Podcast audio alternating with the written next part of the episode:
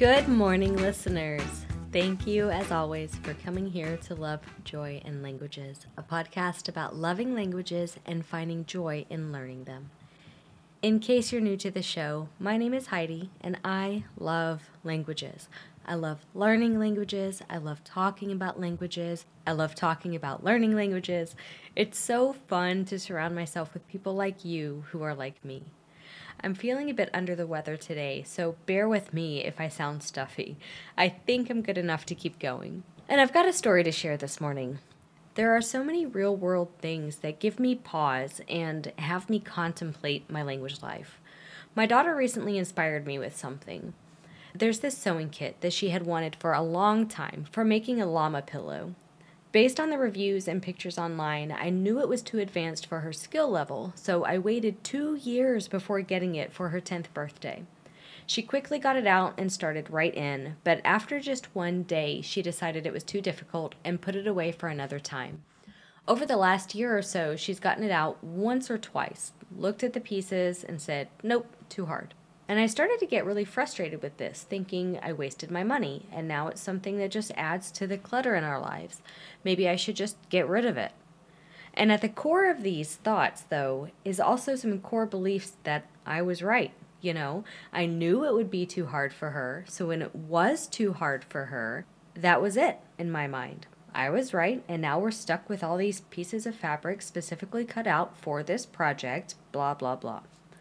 But she has done other sewing projects this year and has a real interest in the hobby. So a couple weeks ago, she decided to get the llama pillow out again, and she worked on it all day, an entire Saturday, and she finished it. Then she went on to make her own customized accessories for the llama, which was super cute. And as we were all raving about the results and complimenting her hard work, I mentioned how happy I was that I never tried convincing her to get rid of it when it was sitting there being ignored for so long.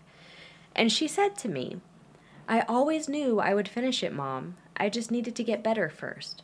And this really struck me because I don't often have that mentality.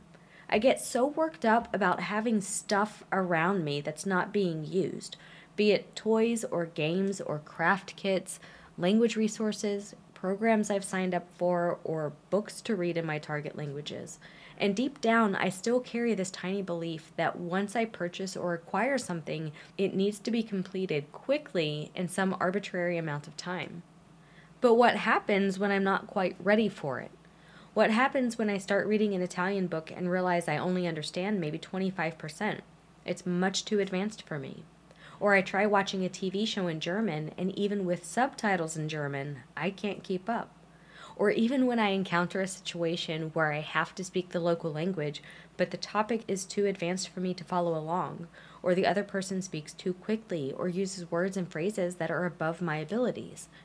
I rarely set these things aside, physically or mentally, and think, I just need to get better first. No, I usually feel defeated, like I'll never get there, like the language just isn't for me. And I'm outside of the language and outside the possibility of accessing it. Once a book sits on my shelf for too long, and too long is very general here, there's no set standard for any books I have, but I start wondering if I should just sell it or donate it. If I work through half of a specific program and it's getting too difficult, instead of saying, okay, let me pause and strengthen that which I've learned, I'm probably going too fast and need to slow down to reinforce the foundational things. Instead of doing this, I usually give up. And it isn't even a conscious giving up. I just find that I'm no longer drawn to the program. I feel demotivated, and I just stop going back to it. Now, it's one thing if I discover that it's a resource that just isn't for me. If the format is boring and unengaging or the content isn't what I'm looking for, that's one thing. I can set something aside or, quote, give up on it guilt-free if it just isn't a right match for my learning preferences. But when I'm just not ready for the material yet, it's more advanced than I realized, or perhaps I overestimated my own abilities, it makes so much sense to just set it aside and get better first. But more often than not, I let the feelings of defeat cast a shadow over the joy of having a new goal or having something new to work toward, this benchmark of a resource that's just waiting to be reached. I just have to get better first. So when my daughter let me know that she was always planning on finishing the llama pillow, a project that was too advanced for her when she received it, so she knew she just needed some more practice, I was quite taken aback by her insightfulness.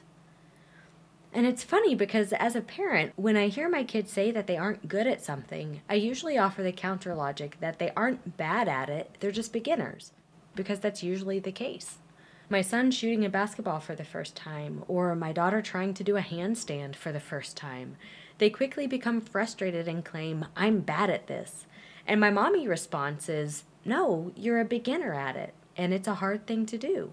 It takes practice. Keep going.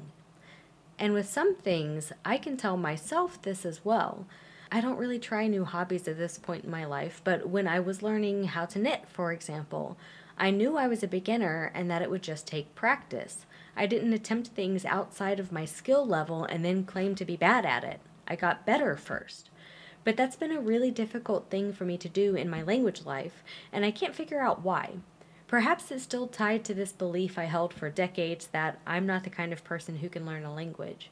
If deep down I still don't fully believe that I can learn it, then when I encounter something that's above my level, deep down I won't believe that I can ever get there. It's out of bounds for me, not because I'm just not there yet and need to get better first, rather because I'll never get there, because I've never done it. I didn't grow up bilingual. I'm a science person.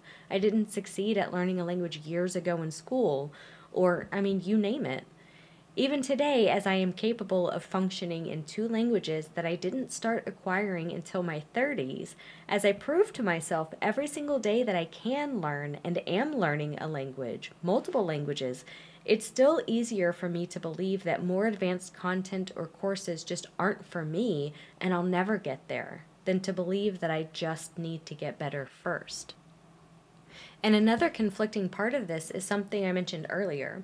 An arbitrary time limit I put on myself to finish things or learn things. With my daughter's llama pillow, after a couple weeks of it sitting in a drawer untouched, in the back of my mind, I'd already written it off as a lost cause. I knew it was too advanced for her at that time, and I also knew that she was actively doing other sewing projects throughout the year, so I knew she was improving her sewing skills. And yet I still held this mindset that because the llama wasn't completed soon after she initially opened it, then it would never get done.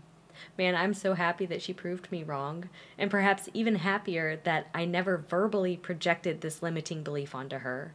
That's one parenting win I can be proud of.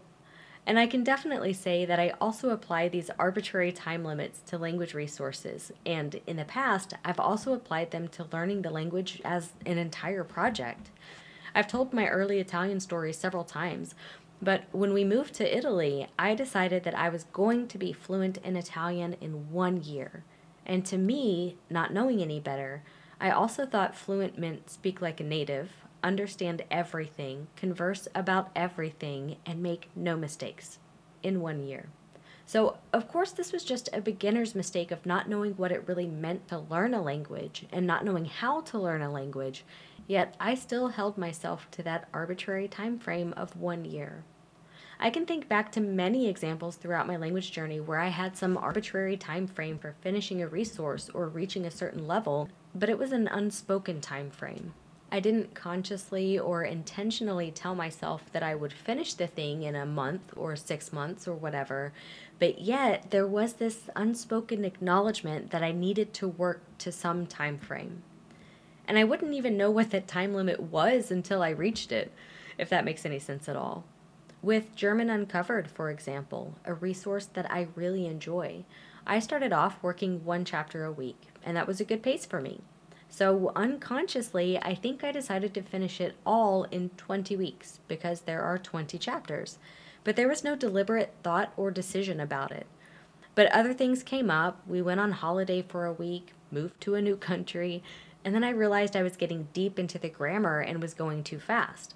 But again, instead of slowing down or just consciously telling myself that there is no time limit, that I get to set the pace and I get to decide what to learn and when to learn it, I just sort of got this feeling that it was unfinishable because I hadn't finished it one chapter per week.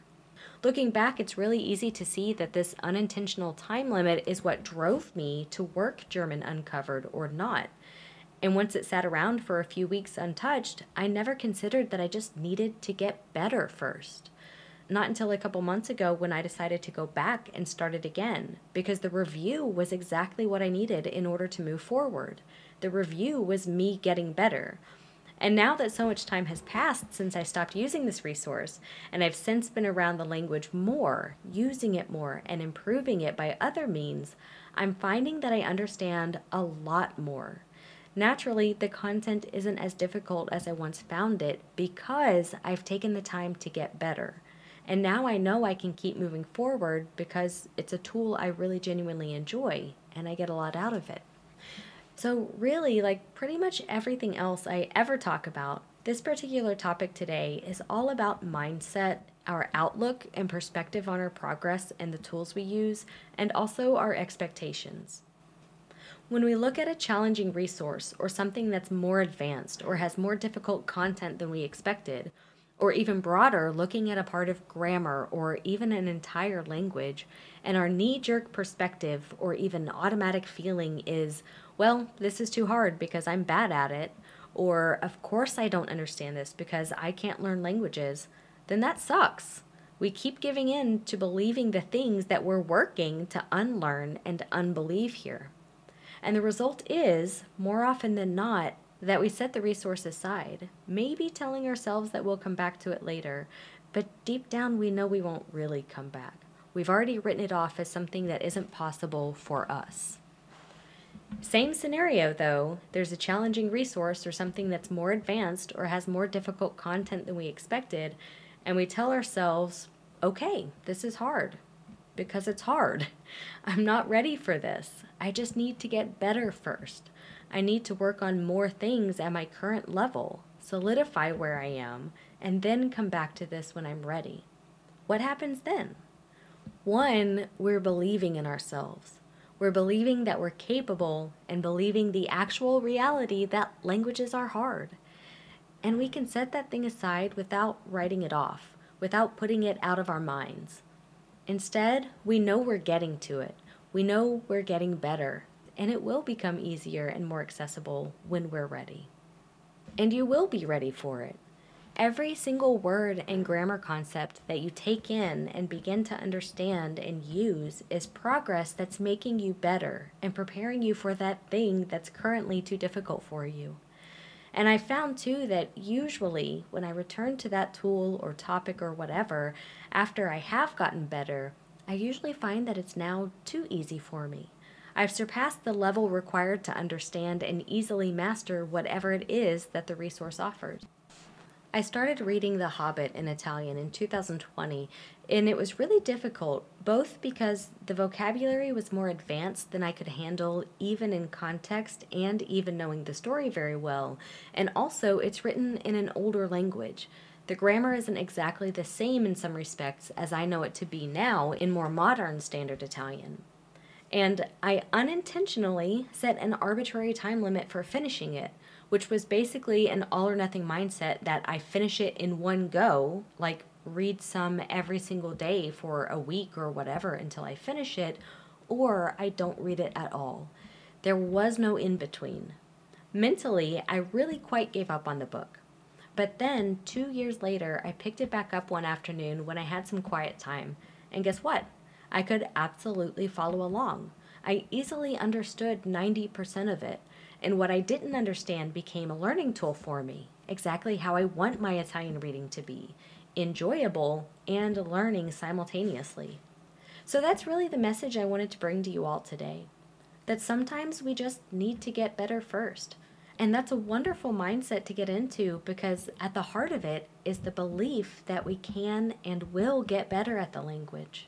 Even if we're still beginners in a language, we already have proof that we're better than we were yesterday or last year. We know more words and understand more than we did in the very beginning. There's always proof that we can learn and are learning our languages, and carrying that proof with us and believing it is a really excellent tool to keep by your side for crafting a joyful experience with your languages. and talking about joyful language experiences, I'll remind you all again that I need you for the season finale episode, which is coming out in 2 weeks. I want to hear your language learning wins, and I want to share them and celebrate them in that finale episode. You all are doing amazing, and it's an honor to be able to celebrate your joyful language successes on the show. I'll link my info in the show notes. Please don't hesitate to send me a message. Any single language thing you're proud of is absolutely worth broadcasting to the world. Keep going, language learners. Keep getting better. And until next time,